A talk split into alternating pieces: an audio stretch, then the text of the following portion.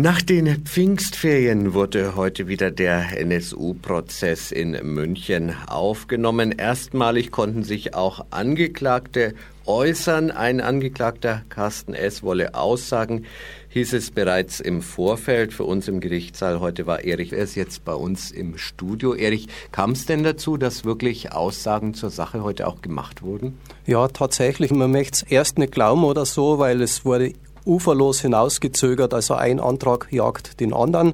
Äh, nur so kurze Vorbemerkung, wie läuft es ab vor Gericht? Vorne sitzen acht Richter in schwarzen Roben, gleich äh, rechts daneben von der Zuschauertribüne vier in purpurnen Roben von der Bundesanwaltschaft.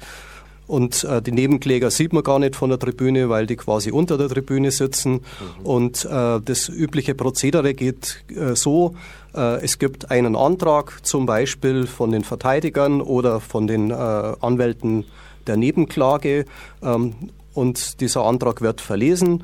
Äh, dann entscheidet der Richter üblicherweise. Dann wird die Entscheidung des Richters von demjenigen angezweifelt, der mit der Entscheidung nicht einverstanden ist. Und dann entscheidet der Senat. Also die acht schwarzen Roben ziehen sich kurz zurück. Dann gibt es zehn Minuten Pause oder auch einmal 20 Minuten Pause. Die ziehen sich zurück, äh, beratschlagen, entscheiden. Ähm, dann betreten sie wieder den Saal, dann erhebt sich alles ähm, und der Richter verkündet, was der Senat beschlossen hat und diese Entscheidung ist endgültig. Also dieses Prozedere ist heute dreimal mindestens äh, zu absolvieren gewesen. Und dann war der Vormittag um. Äh, der Vormittag und noch der halbe Nachmittag, also es ist erst sozusagen äh, um 17.30 Uhr oder was losgegangen mit der eigentlichen Einlassung ähm, des Angeklagten Carsten S. Mhm. Bis dahin gab es drei Anträge und ganz dutzendweise Äußerungen von Klage und Nebenklage und äh, Beratschlagungen des Gerichts, äh, Verkündigung ähm, der Entscheidung und so weiter. Und was hat jetzt Carsten S. gesagt? Hat er sich eingelassen zu den Vorwürfen? Ja, das war schon bekannt, äh, weil er ist aus der Neonazi-Szene schon länger ausgestiegen.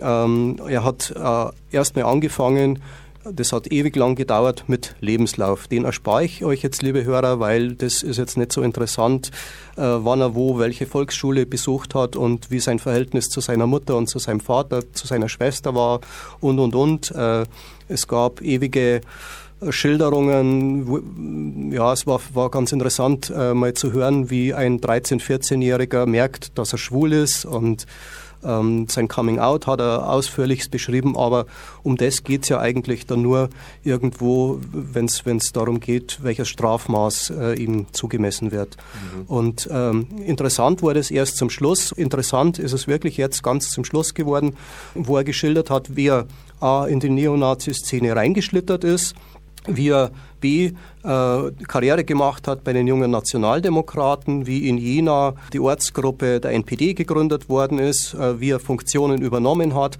und wie er dann langsam sich wieder distanziert hat von den Neonazis, mhm. wie er dann ausgestiegen ist, äh, wer ihm geholfen hat und so weiter. Und ganz, ganz zum Schluss ist dann geschildert worden, was er für das NSU-Trio getan hat. Also im Einzelnen war das ein Einbruch in die bereits verlassene Wohnung der Frau Zschäpe. Äh, aus dieser Wohnung sollte er Ausweise äh, und Akten rausholen. Das hat er wohl auch gemacht. Die Ausweise wurden vergraben, die Akten, die er geklaut hat, wurden verbrannt. Dann das zweite, äh, schwerwiegendere Delikt war ein Motorraddiebstahl. Da wurde ein also jeweils auf Bestellung der beiden Uwes und der Frau Zschäpe, wie man annehmen darf, wurde ein Motorrad geklaut, das ihnen, also er und dem Herrn Wohlleben, der auch angeklagt ist, das Motorrad haben sie wohl entwendet, aber nach zwei Tagen war es wieder weg. Das wurde ihnen also wieder geklaut, weil sie es nicht wegfahren konnten, sondern irgendwo unter Zweigen auf einer Wiese versteckt hatten. Und dann wurde es wirklich brenzlig. Dann hat er geschildert, wie dann der Wunsch kam nach der Waffe. Also das Terror-Trio, wenn man es so bezeichnen will, hat eine Waffe angefordert. Zitat, möglichst ein deutsches Fabrikat wollten sie haben mit Munition. Geliefert wurde dann aber ganz was anderes, nämlich ein tschechisches Fabrikat mit Munition wie bestellt und zusätzlich noch ein Schalldämpfer, der gar nicht mitbestellt war. Dann hat er eben geschildert, äh, wie er die Waffe besorgt hat, wie er das Geld transferiert hat, wie er, wie er letztendlich das Geld dann wieder zurückgegeben hat, wie er eine Telefonkarte besorgt hat und, und, und. Also lauter Details, die dann wirklich ans Eingemachte gingen. Was vielleicht doch ganz interessant wäre, jetzt ähm, von dir zu erfahren, wie haben denn die Mitangeklagten und wie hat Beate Zschäpe darauf reagiert? Gab es da in den Gesichtern Reaktionen? Also ich bin so ungünstig gesessen, dass ich aus den Gesichtern nichts äh, entnehmen konnte und von den Mitangeklagten kein einziges Wort.